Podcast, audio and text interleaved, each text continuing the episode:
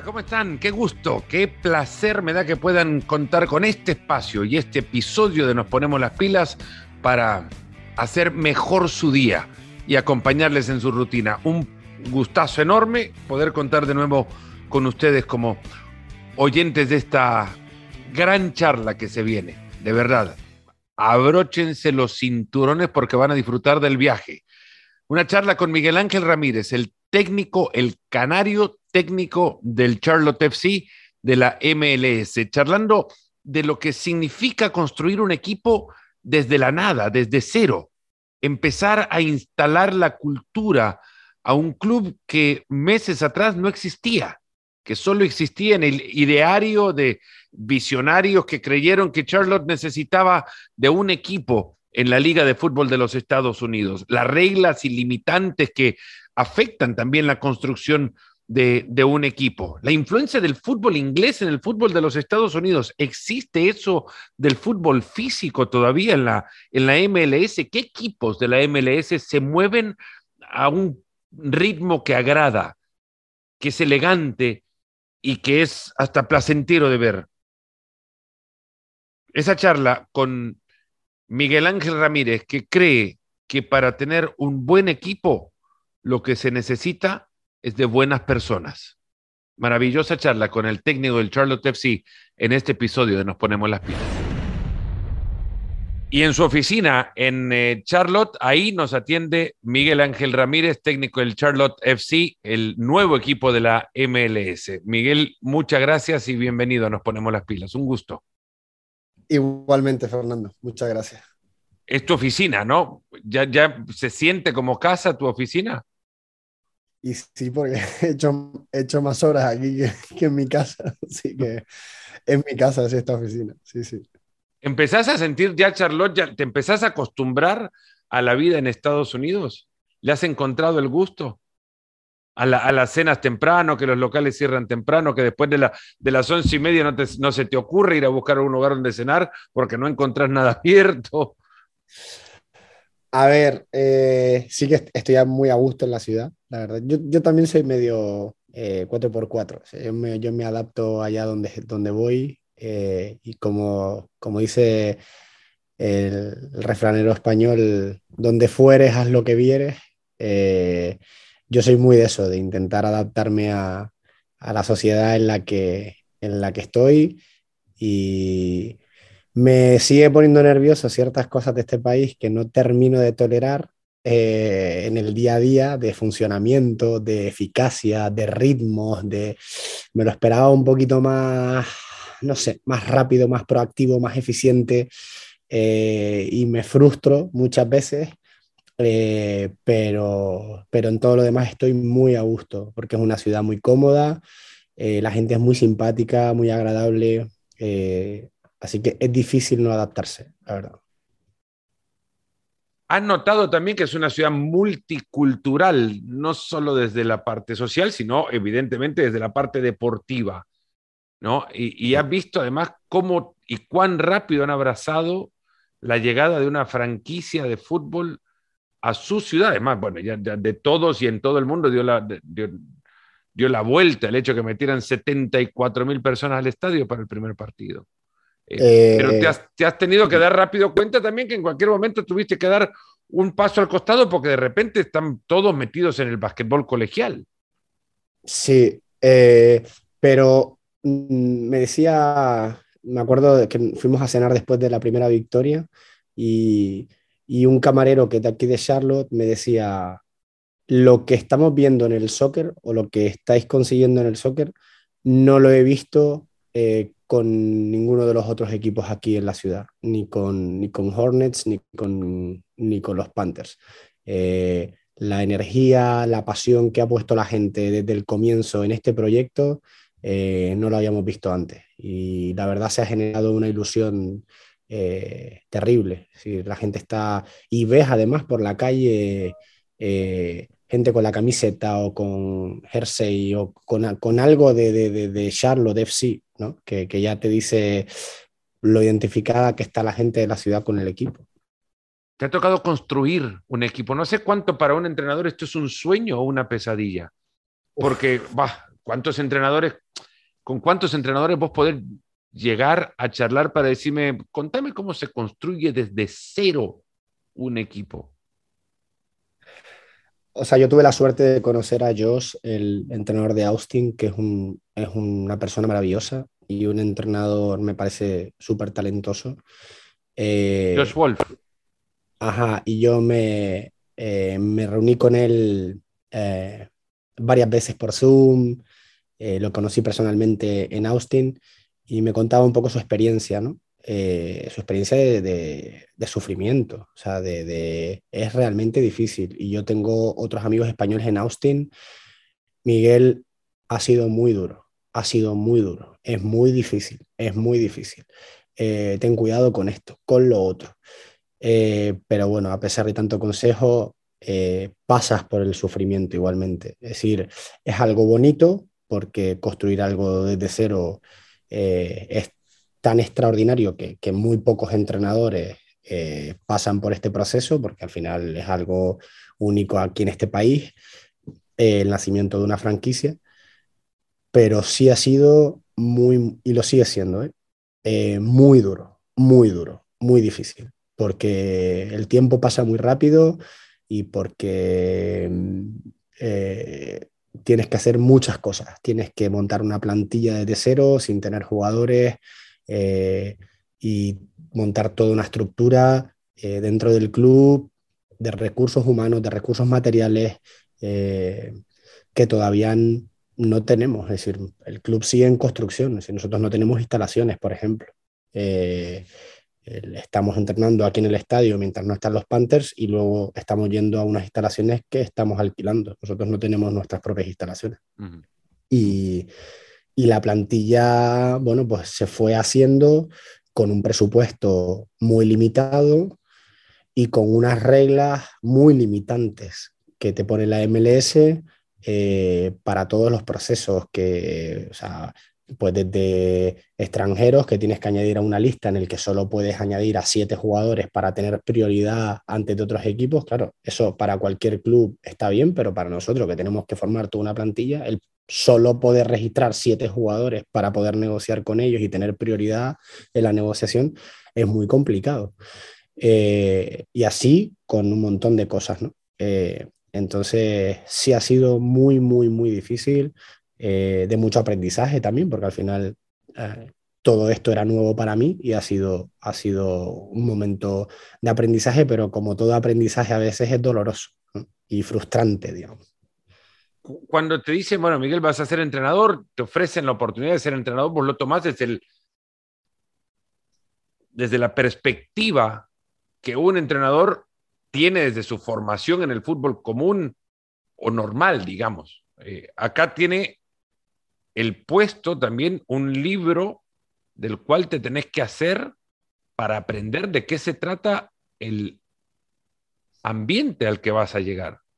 Y la terminología de tantas cosas que afectan directamente el trabajo del técnico. No es solamente pongo un cuatro cuatro dos o un cuatro dos tres uno y, y lateral derecho, lateral izquierdo, que se conoce en todo el mundo. Acá tenés que conocer de supplemental draft, de eh, super draft, del draft, de eh, salary cap, ¿no? Te, tope salarial, en fin, de cuánta terminología no tú tuviste que hacer para... Supplemental roster, eh, reserva. Eh, player, eh, ¿cómo se llama? El, el, el, el designated player.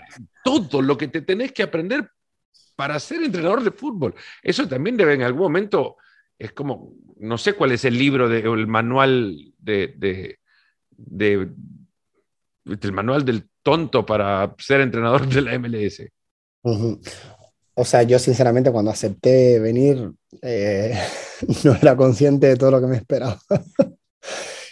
Pero una vez firmo y me empiezan a contar la gente del club todo lo que había, eh, me acuerdo que yo estaba en España esperando por la visa y tuve, yo tenía Zoom casi a diario eh, con el director deportivo, con el Players Personnel, que es el... Un, ese Players Personnel es el encargado, digamos, o ha sido el encargado de enseñarme eh, todas esas reglas, porque... Realmente parece un juego de mesa eh, en el que tienes un montón de reglas, ¿no? eh, la plantilla tiene un salary cap, eh, tienes un límite salarial. Luego hay dos tipos de presupuestos, digamos, es decir, está el dinero real, físico, y luego está como el, el Monopoly, el dinero ficticio eh, que no existe, que no, no, no, no está en un banco ni lo tienes en tu cuenta, sino que es el, el dinero que la M L S te da para pagar traspasos entre clubes eh, de la M L S, o que a partir de una cantidad de dinero ya no vale tu dinero físico, sino que entra ese gam money, ese dinero de la M L S, ese dinero fantasma, ¿no?, que no existe. Eh, luego, bueno, pues tienes eh, el senior roster, que tienes un número limitado de fichas. Eh, no puedes salirte de, de, la, de las veinte senior roster. No puedes fichar más de veinte dentro del, del senior, que es, esos tienen, digamos, un límite salarial entre X e Y, van los seniors. Luego tienes cuatro plazas de supplemental, cuatro eh, spots, ¿no?, que, que, que tienen otro, otro límite salarial entre tanto y tanto. Y luego el reserve, digamos.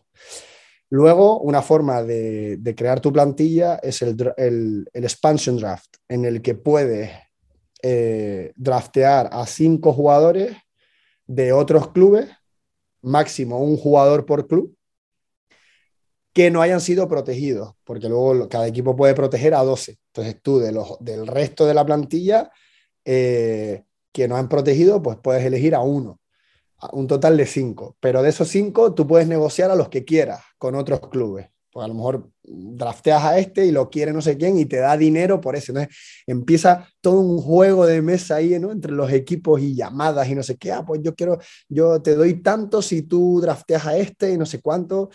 Eh, luego, vale. llega, luego llega el superdraft. El superdraft es jugadores de college, de universidad. Nosotros como equipo expansión teníamos el primer lugar. Entonces ya te llaman clubes, si no te das el primer puesto, te damos tanto en ese dinero G A M de, de la M L S, ¿no? Eh, eh, y nosotros, bueno, pero si me das el tal puesto y tal otro, yo te doy tanto. O sea, es, es un juego de mesa, o sea, es un, es un juego en el que eh, es mucho más que fútbol, es mucho más que fútbol, como dices, es mucho más que el cuatro cuatro dos, que el cuatro tres tres, que entrenar. Entonces... Eh, yo tuve esas reuniones como para enterarme de todo esto, pero luego yo me fui enterando. Nosotros nos encerramos en, en el club eh, cuarenta y ocho horas antes del expansion draft y cuarenta y ocho horas antes del super draft. Y venga llamada, la pizarra la cambiamos mil veces. Eh, Oye, si vamos a, a por este, no, pero es que por este nos ofrecen tanto. O sea, fue de verdad. Uh, yo sentí que me estaban grabando y estaban grabando una película, una película conmigo y con el club, porque era totalmente irreal todo lo que... Era casi el gran hermano, ¿no? Oh, de repente total. Mirando para los costados a ver quién te estaba grabando y qué, qué cara ponías. ¿Qué de tu experiencia previa se puede relacionar a, a, a eso? A, a... No, o incluso, no, no. Además, te llevo a tu época de, de colegio no, no. o universidad... Eh, ¿qué, ¿Qué clase o materia te llevó a estudiar tanto como lo que te ha llevado a tener que estudiar los reglamentos para ser entrenador en la, en la M L S? No, no, no, no, o sea, creo que no hay nada que se le parezca, sinceramente.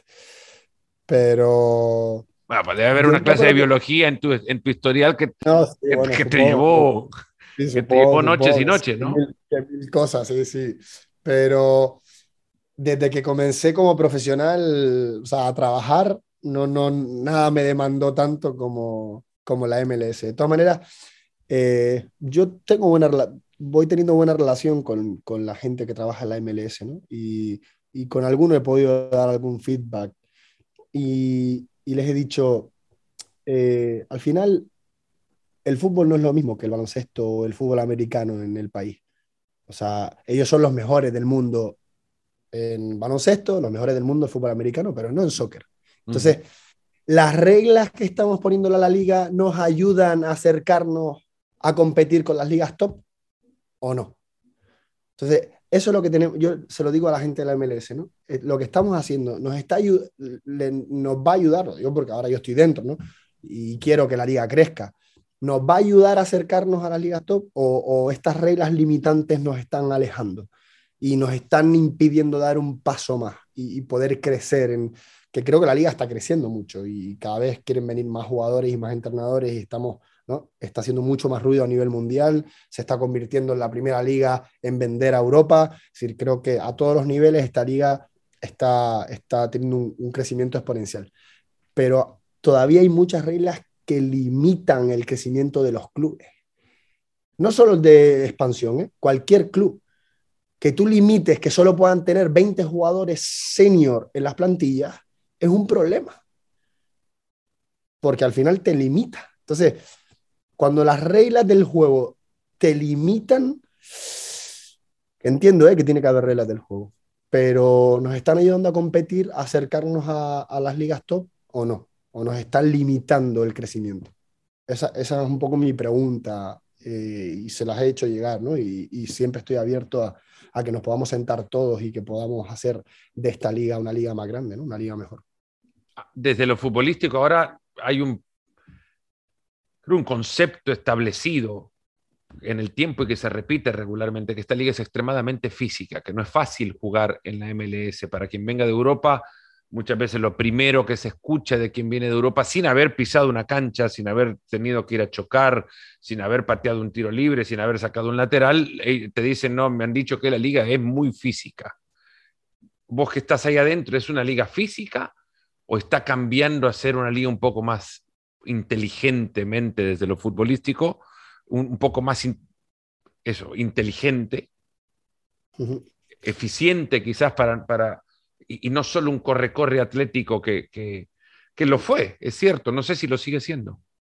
Claro, pero hay que tener cuidado, ¿eh? Con eso físico, porque el otro día mi preparador físico me enseñaba unas estadísticas, eh, que te las puedo hacer llegar, en el que eh, acciones puramente físicas eh, del juego, algunos parámetros físicos, la M L S estaba muy lejos de Europa, eh, o sea, de las ligas... ¿Cómo cuáles, por ejemplo? ¿Qué variables? ¿Carreras de sprint cortos? Sí, ajá, o sea, high speed running, uh, high intensity, ahora no recuerdo bien los parámetros, eh, pero mmm, la, de la denunciaba un poco la, la, las estadísticas estas, ¿no? Este estudio, uh-huh. eh, que no recuerdo ahora bien la fuente. Eh, sí que se corre-corre, estoy de acuerdo, ¿eh? Porque yo recuerdo el año pasado de ver partidos y ya en el minuto diez había unos espacios entre líneas que decía, mamá, ¿cómo es posible esto que en el minuto diez de partido ya estén tan...? Por eso, por ser un corre-corre.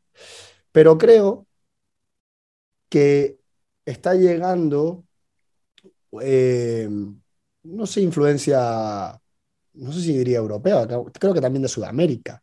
Eh, otro tipo de fútbol, ¿no? Aquí había una influencia muy grande de fútbol inglés, y en el college lo vas a ver y es cuatro cuatro dos, juego directo, segundas pelotas, y no paran de correr, ¿vale? No paran de correr. Eh, ahora en la M L S creo que estamos viendo otras cosas, otras cosas, y estás viendo un Atlanta United que juega a jugar, estás viendo un Austin, eh, Con, con ideas muy interesantes, así, queriendo hacer cosas diferentes. Un Montreal, un Montreal que trata de hacer también cosas diferentes desde lo táctico. Eh, nosotros creo que, que lo mismo, es decir, que tratamos de, de, de hacer cosas distintas. Eh, entonces creo que esa influencia va a ir mudando a la liga en general. Eh, sí es cierto que siguen, ¿no? Philadelphia Union, eh, New England, en, en ese cuatro cuatro dos de juego muy directo, de segundas pelotas, eh, pero creo que poco a poco la liga se está mudando en lo táctico, digamos, a, a hacer una liga un poco más ordenada, eh, desde lo táctico y otro tipo de modelo de juego. Desde tu idea de, futbolística, eh... siguiendo un poco lo que ha hecho Charlotte hasta ahora, viendo los números de Charlotte, es un equipo que deja evidencia estadística, al menos que la pelota la va a querer tener. Eh, ¿Cómo te definís? Eh, a ver, el, el, lo que queremos hacer está muy claro y la verdad he obtenido el feedback de los otros entrenadores que han sido muy cariñosos conmigo en, en, en el trato, en darme la bienvenida y en decirme el último, ¿no? Philadelphia Union el fin de semana. En la primera pasado. Vuelta apenas, Miguel. Ya van a ser, ya, cuando los veas en la segunda vuelta, en la segunda vuelta a ver si siguen siendo cariñosos. No, sí, pero obvio, me acabo de llegar y, jolín, o sea, déjale darme la bienvenida por lo menos, ¿no? Y yo también soy, yo, yo, no, yo no soy molestoso, digamos, la, yo soy muy respetuoso con mis compañeros siempre y, y, y digamos como que eso me viene siempre de vuelta también, ¿no? Eh, pero el, el, el último Philadelphia Union, ¿no? Eh, antes y después del partido, Miguel, me encanta tu equipo y me encanta lo que tratan de hacer. Y me gusta mucho que ya desde tan, desde tan temprano, desde tan poco tiempo que llevan juntos, cómo juegan. Eh, Alan Franco, ¿no? Después de, Alan Franco, el del Atlanta United, ¿no? Después del partido contra Atlanta. Qué lindo juegan, profe. Qué bien. Cómo ya se nota, ¿no? Lo, lo que quieren hacer. Y, eh, entonces creo que estamos dejando una impronta eh, de eh, querer tener el control del partido, porque creo además que contra esos equipos con jugadores de tanta jerarquía, eh, si vas al puro duelo vas a ser perdedor, entonces prefiero siempre eh, tener superioridades que me ayuden teniendo más soldados en, en aquellas eh, zonas del campo donde pasan cosas, eh, puedo ser superior, ¿no? Eh, y siempre para mí es importante una buena estructura eh, para poder tener ese control a través de la posesión. Eh, obviamente me gustaría tener más posesión de la que estamos teniendo, pero lo importante también es lo que estamos haciendo con esa posesión. Eh, es decir, que la posesión que tengo me permite controlar al rival, estar en campo contrario, llegar a campo contrario, llegar a último tercio, siempre generando superioridades numéricas, ¿no? Yo intento huir de los duelos individuales, eh, salvo en ese último tercio en el que ya, bueno, pues seguramente tengas que recurrir a ese tipo de duelos, desequilibrios, donde pasan cosas, pero eh, quiero ir uniendo línea por línea eh, para ir eliminando las líneas de presión del rival, siempre generando superioridades numéricas, es decir, siempre teniendo más gente, yo puedo tener más probabilidades de éxito. Entonces, ya vamos viendo que el equipo sabe identificar, vale, quién me está saltando, quién es el hombre libre, cómo puedo llegar al hombre libre para eliminar a este que me está saltando. Eh, lo estamos viendo con el paso de los partidos, cómo los chicos son capaces de identificar eh, en ese sentido dónde están las ventajas y cómo podemos progresar. Desde ese lugar, Miguel, es de ser fascinante, regresando un poco a lo que comenzaba esta charla, que es la construcción de un equipo. Sos también promotor de la construcción de una filosofía de club. Y eso debe ser extremadamente eh, emocionante para un técnico. No es llegar A, a un club ya con una cultura establecida, es ser el promotor de la creación de la, de la cultura. Es, es, a ver, ahora sí fíjate si no hay cámaras siguiéndote y te están haciendo un pequeño Ted Lasso de la creación del, de la cultura de club, ¿no? O sea, creo que el club elige un modelo de juego antes de elegirme a mí como entrenador, ¿no? Es decir, el club sabe que trayéndome a mí íbamos a jugar de una forma, y trayendo a otro entrenador, eh, pues jugarían de otra. Entonces ellos eligen el, el fútbol que quiere, que quiere jugar. Eh, y por eso traen a este entrenador. Eh, y los otros los candidatos que había, pues también era un poco en ese sentido, ¿no? Era lo que querían jugar, eh, que era un fútbol de, de tenencia, de control y ofensivo, ¿no? De, de, de, de generar ocasiones de gol, etcétera. Pero sí es fascinante porque al final cada uno llegó a este club de su padre y de su madre, es decir, de distin- todo el mundo llegó de distintos clubes, de distintas procedencias. Jugando la mayoría de ellos a otro tipo de fútbol. Solo dos jugadores habían jugado conmigo en Independiente del Valle, el resto no habían jugado ni conmigo ni, ni a algo parecido. Mm. Tuvimos una, una pretemporada muy larga, entonces eso nos ayudó a, a poder ir de a poco introduciéndoles en este modelo de juego y la verdad que es apasionante cómo aprenden, creo que es lo más bonito. O sea, Ahora yo hago la misma tarea. Y además se dio algo, algo simpático la semana pasada. Yo tengo un chico que es nuevo, Derrick Jones, que acaba de llegar al club. Y estábamos haciendo un, una posesión muy sencilla la semana pasada, un cuatro contra cuatro más tres. Entonces, eh, él, él ocupa el rol de, de mediocentro, que es muy importante en mi modelo de juego. Entonces yo les decía, chicos, ayuden un poco a Derrick en la, en la tarea, porque saben que esto... Al, y eh, otro jugador se, se sonreía. Eh, yo le decía, ah, digo, ahora, ahora te sonríe, digo, pero si vamos a la primera semana, cuando hicimos esto, el que estabas en un estrés terrible eras tú. Claro, porque estabas aprendiendo, estabas fuera de tu zona de confort y estabas en pánico y no te salía nada y estabas así, cuando, como cuando aprendemos a conducir, que, que, que, que estamos rígidos, que, que estamos, eh, no, el espejo, el volante, la caja de cambios, no sé cuánto, y, y luego ya hasta usamos el teléfono móvil, porque ya nos parece todo tan fácil la conducción que ya nos permitimos hasta ciertas temeridades. Pero eso es lo bonito, ¿no? Que ahora yo hago tareas que hice la primera semana de entrenamiento, ¡pua! Y ahora cómo fluye todo, porque ya entienden todo, porque ya lo, ya lo tienen dentro, ya lo tienen en el sistema operativo, como digo yo.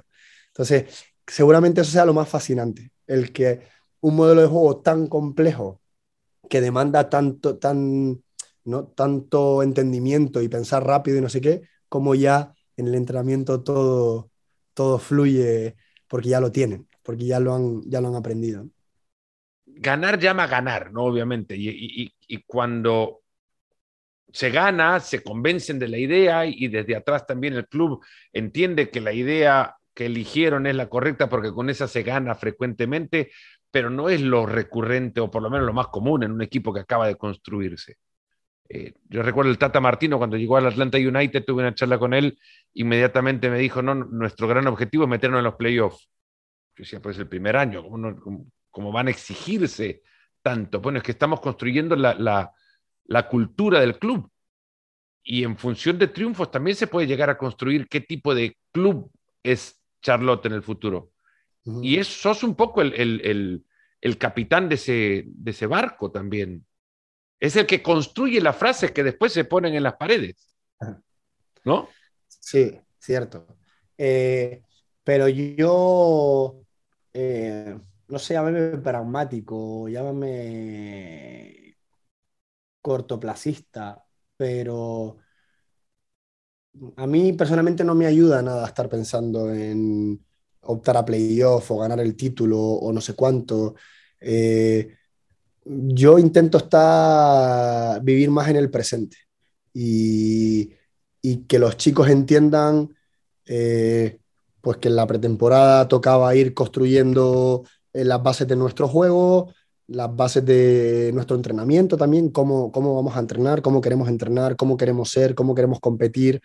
Luego, cuando empezamos a, a los primeros amistosos en pretemporada, íbamos eh, forjando un carácter de, bueno, eh, queremos competir hasta el final, qué es importante para nosotros. Eh, entonces hemos ido como paso a paso, ¿no? Eh, no, no, no nos ponemos a pensar en... en en que tenemos que no sé qué, es decir, y si te pones a ver las estadísticas de todos los equipos cuando empiezan, jolín, Inter Miami el, en su primer año gastando mucho más que nosotros, con un presupuesto mucho mayor, gana su primer partido en julio o en agosto, es decir, fueron doce derrotas consecutivas, pero porque es muy difícil, o sea, estás poniendo a un equipo por primera vez a jugar juntos contra equipos que tienen mucha calidad, que llevan mucho tiempo juntos y que, bueno, al final no es tan, no es tan fácil. Y te pones a ver las de Cincinnati, te pones a ver las de Austin. Y, eh, es muy complicado. Entonces, no sé si me ayuda a ponerme a mí o a, o a los jugadores esa presión de, ¿no? Eh, de, de, de, bueno, tenemos que llegar a playoff. Tenemos, olvidémonos del playoff, olvidémonos del playoff y vamos a pensar en Atlanta, que lo tenemos el domingo. Bueno, ¿cómo podemos ser más competitivos? ¿Cómo tenemos que jugar? ¿Quiénes queremos ser? ¿Cómo queremos jugar el partido? Eso es lo que, o sea, esa es mi impronta, digamos, a, a este grupo, ¿no? El, el darles las herramientas para que puedan ser los más competitivos posibles. Y luego, luego está el resultado. Al final, al final de los noventa minutos te va a decir qué, ¿dónde estás con respecto a Atlanta? Después o contra el, Cincinnati. Después está el vestuario, Miguel. O sea, la, múltiples nacionalidades, personajes que no habían jugado juntos, nunca más el par que me acabas de decir que estuvieron contigo en, en, Independientemente, en, en Independiente del Valle. Eh, yo recuerdo Jürgen Klopp en el Mainz, se llevó a sus jugadores un día... Eh, sin comida, sin nada, y les dio, les dijo, ahí hay un río, hay que ir a pescar porque va a ser la comida del, del fin de semana, todo para tratar de armar un grupo. ¿Qué, qué has usado vos para tratar de armar un grupo más allá de, de once jugadores que puedan entender qué es lo que quieren hacer en una cancha? O sea, creo que lo primero es, es tener buena gente. Nosotros hemos intentado asegurarnos quién venía. Eh, y poder tener información de, de todos los jugadores. Entonces eso era lo primero, el poder tener buenas personas, eh, porque para tener un buen equipo necesitas buenas personas, eso es lo primero. Y luego en pretemporada tuvimos eh, muchos momentos de compartir cosas importantes.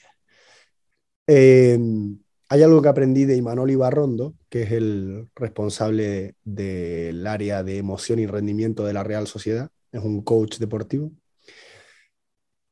que decía que las relaciones de calidad se crean con conversaciones de calidad. O sea, al final tú piensas en tu vida, ¿vale? ¿Con, con quién tienes una relación de calidad, de verdad, de auténtica? Pues con los que tienes conversaciones de calidad, con las que hablas de cosas importantes. Entonces nosotros...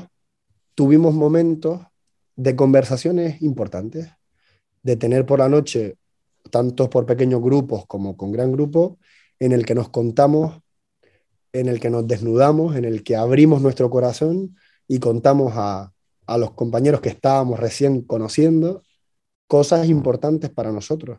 Y, por ejemplo, Sergio Ruiz, un miembro de la plantilla que había sufrido un episodio eh, de depresión, nos compartió cómo se había sentido, cómo lo había vivido, algo muy íntimo, muy, muy íntimo. O otro jugador, Chris Hegar, que había tenido cáncer de pequeño, que venció al cáncer y que ahora estaba cumpliendo su sueño, también se desnudó, oye, yo pasé por esto, yo sufrí esto. Entonces, em, se empezaron a, ¿no? Empezamos a tejer relaciones de calidad a partir de conversaciones de calidad, es decir, contándonos cosas muy íntimas, muy importantes para nosotros, y generando eso, esos nexos de confianza, ¿no? Entre unos y otros. Qué interesante esta parte, porque eso es lo que verdaderamente construye familias, ¿no? Al final también los clubes, los equipos se, se convierten en una familia con el paso del tiempo. Vos tenés que aligerar o agilizar Gaby, la construcción de una familia. Gaby Overton, jugador, ex jugador del Manchester United y del Newcastle, hizo la pretemporada con nosotros, y una de esas noches que teníamos eh, esos momentos, Gaby nos dijo, yo es la primera vez, y mira que llevo años en el mundo profesional, es la primera vez que yo veo esto. Veo la capacidad de, de la gente de poder abrirse en canal y compartir cosas tan personales, tan íntimas, sin importarles nada, generando, ¿no? un, un círculo de, de confianza, ¿no? Porque al final tú tienes que sentirte seguro para poder compartir ese tipo de cosas. Y decía, nunca, estuve en muchos vestuarios y para mí era impensable el que en algún vestuario se pudiera hablar de estas cosas. Al final, eso es lo que, ¿no? da un salto de calidad eh, eh, en, en el tipo de relaciones que tienes en el, en el camerino. ¿Lo había generado antes? Sí. Sí. ¿Te llevó Yo, a esto a algún lugar de emoción comparable con lo, con, con lo que antes había visto? Uf, ni te imaginas. Eh, en Independiente del Valle... el día de la final, la mañana de la final, estuvimos más de dos horas. No hubo cómo parar la, no, no supe cómo parar la dinámica. No supe cómo pararla.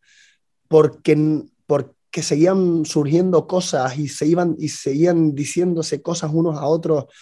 Y, y, y estuvimos más de dos... La mañana del, de la final, que a lo mejor cada uno, ¿no? podría tener su tiempo libre, la habitación. Más, estuvimos más de dos horas en un cuarto metido, eh, pura emoción, es decir, iban saliendo cosas de unos a otros, y luego otras noches, noches a lo mejor de Libertadores o de Copa Sudamericana, en la que, o sea, hubo hasta lágrimas, porque contact, contactaron con su emoción, Y, y, y, y, a, y algunos, pues cuando contactan con su emoción, cuando conectan con su emoción, pues lloran y, y, y se muestran pues así, ¿no? Delante del grupo, vulnerables y auténticos. Entonces, puf, eso, esos son momentos súper poderosos, súper poderosos.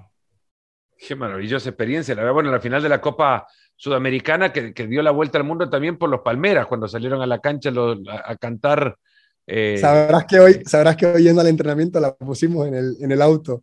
Ustedes la, tenemos que la, esto. Y la curiosidad, hoy, esta mañana, le contábamos a mi entrenador de porteros y a, y a uno de los segundos entrenadores, que, que es italiano, y le enseñamos el vídeo de los Palmeras. Digo, miren qué maravilla nos pasó antes de la final de la Copa Sudamericana. ¿Vos lo escuchabas en el vestuario? ¿Escuchaban? No, no, no, yo no, no tuve ni idea. No tuve ni idea, luego vi el vídeo y me quedé fascinado. Pero no, yo no escuché nada, no escuchamos ni a Luis Fonsi, ni a los Palmeras, ni a, nada, nada. Nosotros no nos dimos cuenta de nada de eso. ¿Cómo? Salto eh, eh, ahora justo a eso, quería llegar en un rato, pero ¿cómo se explica Independiente del Valle? Eh, el club como tal, lo que han llegado. Yo creo que la palabra magia, porque, porque ese club es pura magia. Pero se explica muy sencillo, desde un grupo de, eh, de socios, ¿no? Que sea un grupo de empresarios que se unen, que a, am, aman el fútbol y el fútbol ecuatoriano, eh, que hicieron un proyecto metiendo mucha plata para poder tener un buen predio eh, y, y poder reclutar a los mejores jugadores del país desde edades tempranas, Eh, haciendo profesionales a sus entrenadores del fútbol base. Si los entrenadores del fútbol base están full time, eh, se dedican full time a Independiente del Valle, entonces no, no, no son eh, part-time como en la mayoría del mundo, ¿sí? Porque en España la mayoría de entrenadores de fútbol base son part-time, no, no son full-time. Entonces echan ahí horas en, en, el, en, el, en el predio, en el, la ciudad deportiva. Eh, Eligieron un modelo de juego, un método de entrenamiento, se fueron a Aspire en Qatar para aprenderlo a, a partir de una alianza que tienen con ellos, eh, mandaron a gente para aprender el método y para poder exportarlo luego, para poder importarlo a, a Ecuador, al club. Llevan a Roberto Lave primero, luego a mí, eh, queriendo dinamizarlo desde dentro, eh, y han terminado teniendo una estructura muy profesional, muy potente, teniendo, no teniendo competitividad a la hora de reclutar en el país, porque el Independiente del Valle ahora es top uno reclutando, sobre todo por los servicios que presta, es decir, los chicos tienen de todo en el complejo, eh, luego la mejor educación, han cambiado el colegio, ahora tiene un colegio maravilloso, no solo en instalaciones, sino en proyecto educativo, eh, súper innovador, eh, no sé, creo que están a la vanguardia de, de todo en Sudamérica, pero porque se han movido, han querido aprender de cómo se hacían en otros países, eh, han querido llevar a, a, a los mejores especialistas en, en gestión y en formación, y, y no sé, luego pues como te digo, pura magia, porque luego lo que se vive allí es, en formativas y en el primer equipo es, es mágico. Pasando por la formación te llevó tu carrera a Qatar, ¿no? En, en Aspire Academy, y ahora Qatar y Ecuador se van a cruzar en la Copa del Mundo. Mucha gente que no ha visto a Qatar ni en Copa América ni en Copa Oro y no lo ve regularmente porque nos queda tan lejos futbolísticamente como geográficamente nos puede quedar. Eh, ¿Qué es Qatar? ¿Qué es la selección de Qatar? ¿Qué puede llegar a ser en su mundial? Mira, tienen un cuerpo técnico que lleva muchos años en el país y que empezaron con edades tempranas en la Academia Aspire, con esos chicos. Algunos de esos chicos los tuve yo también, de sub trece, sub catorce, sub diecinueve. Eh, entonces han pasado por un proceso de formación muy parecido al Independiente del Valle, porque era liderado por Roberto Lave, el actual director deportivo de la Real Sociedad. El mismo eh, método de entrenamiento y modelo de juego que teníamos Independiente del Valle, el, el Independiente lo, lo copia, digamos, de Aspire Academy, de, de Roberto Lave. Eh, entonces esos chicos han pasado por un proceso de formación eh, muy importante y de conocimiento del juego, han sido muy estimulados en el conocimiento del juego. Entonces eh, puede que falte talento en general, ¿no? Porque es, es, es muy, son muy pocos los jugadores que tienen disponible para elegir, eh, pero sí que hay eh, mucho rigor táctico en esa selección por el cuerpo técnico que tienen y por toda la, toda la formación que han tenido. Eh, y luego, bueno, hay, hay algún talento, eh, o sea, hay dos, tres jugadores que perfectamente podrían estar jugando y de hecho han pasado por Europa. Eh, Akram Afif, eh, un mediapunta, eh, estuvo en las formativas del Villarreal, del Sevilla, eh, es un chico de verdad con muchas condiciones. Eh, y luego, bueno, lo bueno es que todos juegan en Qatar y están siempre disponibles para trabajar con la selección nacional. Entonces tienen un seguimiento muy próximo del seleccionador y seguramente sean de, la, de las selecciones que más tiempo trabajan juntos, porque es, es, muy, es muy fácil para ellos juntarse y, y trabajar, ¿no? Eh, creo que van a, van a competir, como ya lo hicieron en la Copa Oro, que, que creo que dejaron una, eh, una sensación, ¿no?, de, de, de poder competir con cualquiera. Uh-huh. Quiero cerrar esto y regresando a la, a la parte inicial de la charla. De nuevo, has construido un club. Quisiera un poco interpretar lo que te gusta del fútbol construyendo tu equipo ideal. once jugadores, desde tu forma de concebir el juego. once futbolistas, desde el arquero, evidentemente. ¿Te tengo que dar nombres? Sí, sería ideal conocer los nombres de quienes formarían tu once. Tu once ideal. No, pero entonces ahora me cambiaste la pregunta. No, no iba, entonces la pregunta no iba por ahí. No, tu once ideal, con nombres de aquellos jugadores que formarían tu equipo soñado por tu manera de concebir el juego. Ya. O sea, quizás para, habrá, un, habrá un arquero que puede ser el mejor atajador, pero en tu manera de concebir el juego necesitas al arquero que menos reviente la pelota desde el fondo. Uy, un buen ejemplo, jugador de pies. Empezando por el arco, yo creo que Víctor Valdés ha sido el, jugador, el, el portero que, eh, pues, que mejor le he visto yo en el mundo profesional jugar con los pies. Eh, seguramente también por culpa de su entrenador en ese momento y por culpa de todo lo que le rodeaba, que, que no tenía otra que jugar, ¿no? Pero que luego sabía que el tipo de acciones que iba a tener era de defender espacios grandes, de uno contra uno, Eh, de tener que ser rápido para llegar a espaldas de, de la línea defensiva. Y ¿Cómo creo que mirás, también lo tenía. ¿Cómo mirás un arquero? Y esa es pregunta que a mí me llama poderosamente la atención porque eh, Pepe elige a Ederson, por ejemplo, para su equipo ahora en el Manchester City. No, Ederson no te, no te llama la atención, es un gran atajador, pero no te llama la atención inmediatamente cuando de elegir un arquero top para un equipo top se llama. Y sin embargo, pum, ahí va. Eh, ¿Qué le ves a, a, a un arquero? ¿En qué te fijas? Si su equipo nosotros, quizás de repente no juega al fútbol posicional. Nosotros teníamos eh, varios candidatos. Al final viene Cristian Kahlina. Eh, era un chico que lo primero que le veíamos era su sensibilidad a la hora de jugar con los pies, ¿no? Es decir, un chico que, que le ves confortable teniendo el balón en los pies y tomando decisiones con el balón en los pies. Entonces, para el fútbol de posición, lo primero que yo miro a un portero es esa sensibilidad. Es decir, que no le moleste, que esté, que, que esté cómodo eh, iniciando. No le quema la pelota. Exacto.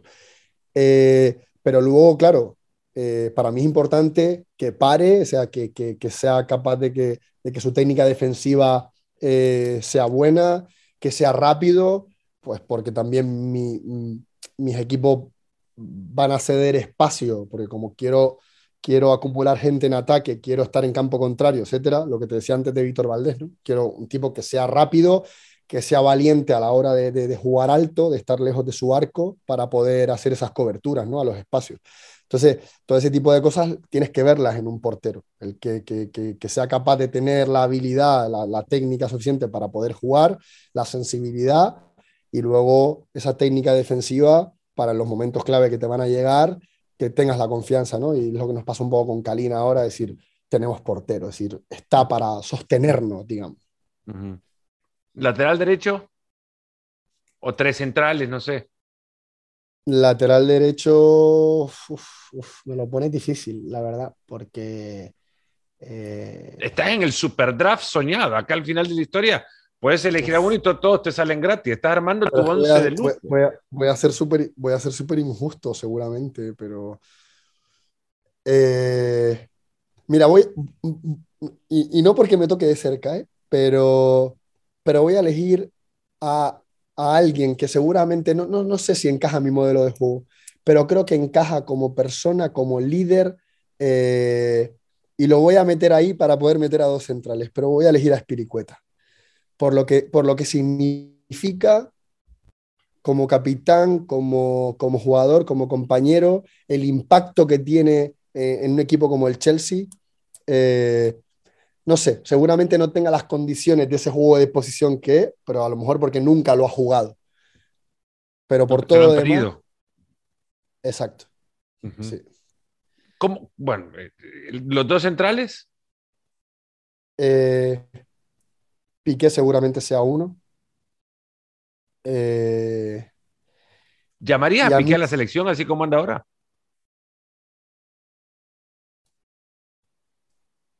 No lo sé. Sí, el silencio de radio es maravilloso.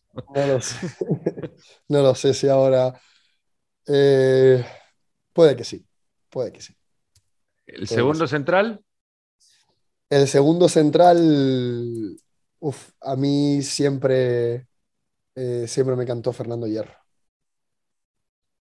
A ese sí no le pidieron juego de posición. No. Pero qué pero, medio centro que era, ¿no? Pero también me, pero también me traje yo a Guzmán Corujo, que nunca le pidieron juego de posición en, en Nacional, pero sabía que tenía que tener un uruguayo en mi equipo para, que, para, que, para sostenernos.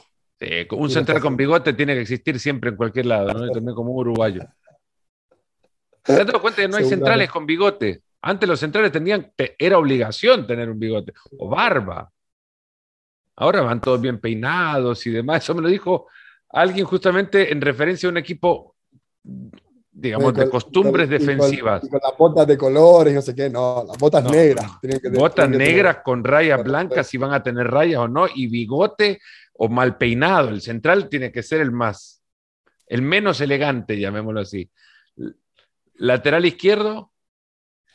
Eh, sin duda Maldini, porque mis, mis laterales juegan por dentro, eh, pasillos interiores muchas veces, y teniendo, teniendo un diestro de lateral izquierdo, y además un tipo de la calidad que, que tiene él, eh, seguramente sea el que más me encaje. ¿Tu mejor mediocentro? No tengo ninguna duda. Y no sé si me enamoré de ese Real Madrid por él, pero es Fernando Redondo. Uf. Ninguna duda. Redondo, cuando le silbaban en el Bernabéu, le silbaban en el Bernabéu, pedía la pelota. Y bueno, el Bernabéu pitó a, a todos. Pitó a Zidane, pitó a los mejores jugadores, siempre. ¿Al lado suyo? No, al lado suyo nadie. Él solo. Por delante... Por delante sí. Eh, los dos mejores que existieron nunca, que fueron Xavi e Iniesta. ¿Ves a Pedri como, le, a, como, como ahora el propio Xavi lo ha dicho, que tiene cosas de Iniesta, lo ves? Tiene cosas de Iniesta, tiene cosas de Valerón, tiene cosas de Pedri, eh, pero es maravilloso. Es, es, es, un, es un enano maravilloso que no le importa nada. Y que no piensa, ya lo dijo él, que cuando está en el campo él no, él no piensa. Entonces, como no piensa, le surge todo, porque no tiene miedo, porque no se pone a, a, a darle vueltas a la cabeza como, como hacemos el resto. Juan Carlos Valerón, no lo mencionás, pero lo mencionás por, por origen, para que se mencione un canario también. No, y porque creo que ha sido en esa posición el mejor jugador español, eh, seguramente junto con Iniesta, el mejor attacking midfielder que ha tenido España. ¿Arriba? O no sé si arriba necesitas a alguien, sino querés llenar el mediocampo. Una vez Juan Malillo me dijo, a mí dame diez mediocampistas y conquisto el mundo. No, pero arriba, igual con Lío, hacemos algo, hacemos algo más. Eh, con, con, con el mejor jugador del mundo, de la historia y de todo, seguramente...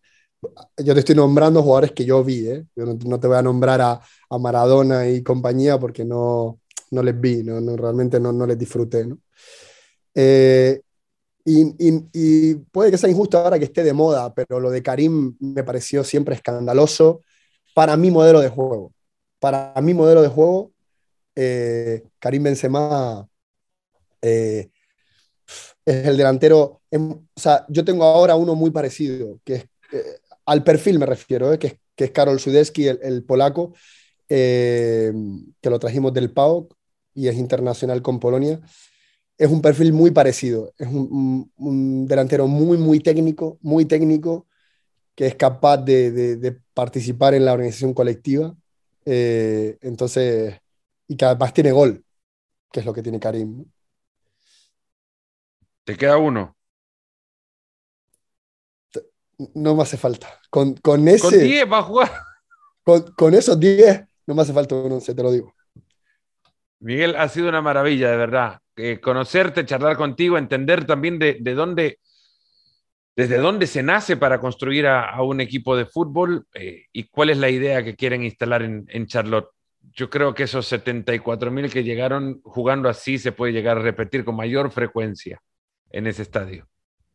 No, y la verdad por el, por el cariño y la pasión con la que vienen al estadio. La verdad, creo que las mejores cosas de esta experiencia eh, es el, el amor de la gente, verlos desde niños. O sea, a mí el ver niños con la camiseta del equipo me, me emociona porque estamos consiguiendo eso que es tan difícil, ¿no? Eh, que, que generar ese sentido de pertenencia desde pequeñito, el que, el que sean de un club, que, que, que sea tu equipo. Eso, eso es maravilloso. ¿Ya te acostumbraste al barbecue del sur de Estados Unidos? Verás que la, la pedí todavía no me llega a casa. Pero sí, la, la queremos, queremos tener una en casa ahí para, para, para hacer más del sur. Lo que hemos pedido también, Miguel, es la camiseta de No Words con la que saliste en alguno de los partidos de, de, de Charlotte. Contanos un poco de esa, de esa idea detrás eh, bueno, de, de la camiseta. Pues mira, nace porque desde mi tristeza Eh, y me tocaba ir a rueda de prensa y yo decía, creo que voy a decir algo, creo que teniendo un micro y las cámaras enfrente, el, los que tenemos esa suerte, vamos a hacer un poco de ruido y mostrar que, que, que no hemos aprendido, o sea, no hemos aprendido nada, que seguimos otra vez, y, y, y que no suene demagogo, eh, pero creo que empieza desde cada uno, en nuestras casas, eh, con nuestros compañeros. Nosotros somos los que empezamos las guerras, ¿no? En nuestro, en nuestro día a día. Eh, entonces lo dije en rueda de prensa y digo, bueno, ¿qué, qué me pongo para el primer partido? ¿Qué, qué, qué, qué puedo llevar que, que siga haciendo ruido? Que pueda hacer un mensaje eh, de que esto no, no lo queremos, que basta ya, que no, que no podemos seguir así. Y hablando con las chicas de contenidos del club, que la verdad que el, el club tiene un, un equipo maravilloso de, de, de, de contenido, de imagen, de redes. Eh, ellas diseñaron la camiseta. Oye, Miguel, te podemos ayudar, que conocemos a unos chicos que tienen una tienda aquí, en una tienda pequeñita aquí en, en la ciudad. Fueron, la pidieron, tal, y, y me la hicieron, la vestí. Y los chicos de la tienda nos pidieron permiso para comercializarla y poder eh, donarlo todo íntegramente a, a UNICEF. Eh, nosotros nos velamos porque si dábamos esa, esa autorización, que todo estuviera bien seguro, ¿no? Sabes que a veces este tipo de cosas eh, puede haber eh, segundas intenciones o lo que sea, y la verdad no, no confiamos en, en ellos para, para que realmente sea algo que podamos echar una mano. glory days apparel punto com, ahí pueden encontrar la camiseta de No Words de, de esta intención, este enorme mensaje con el que cerramos también este episodio y nos ponemos las pilas.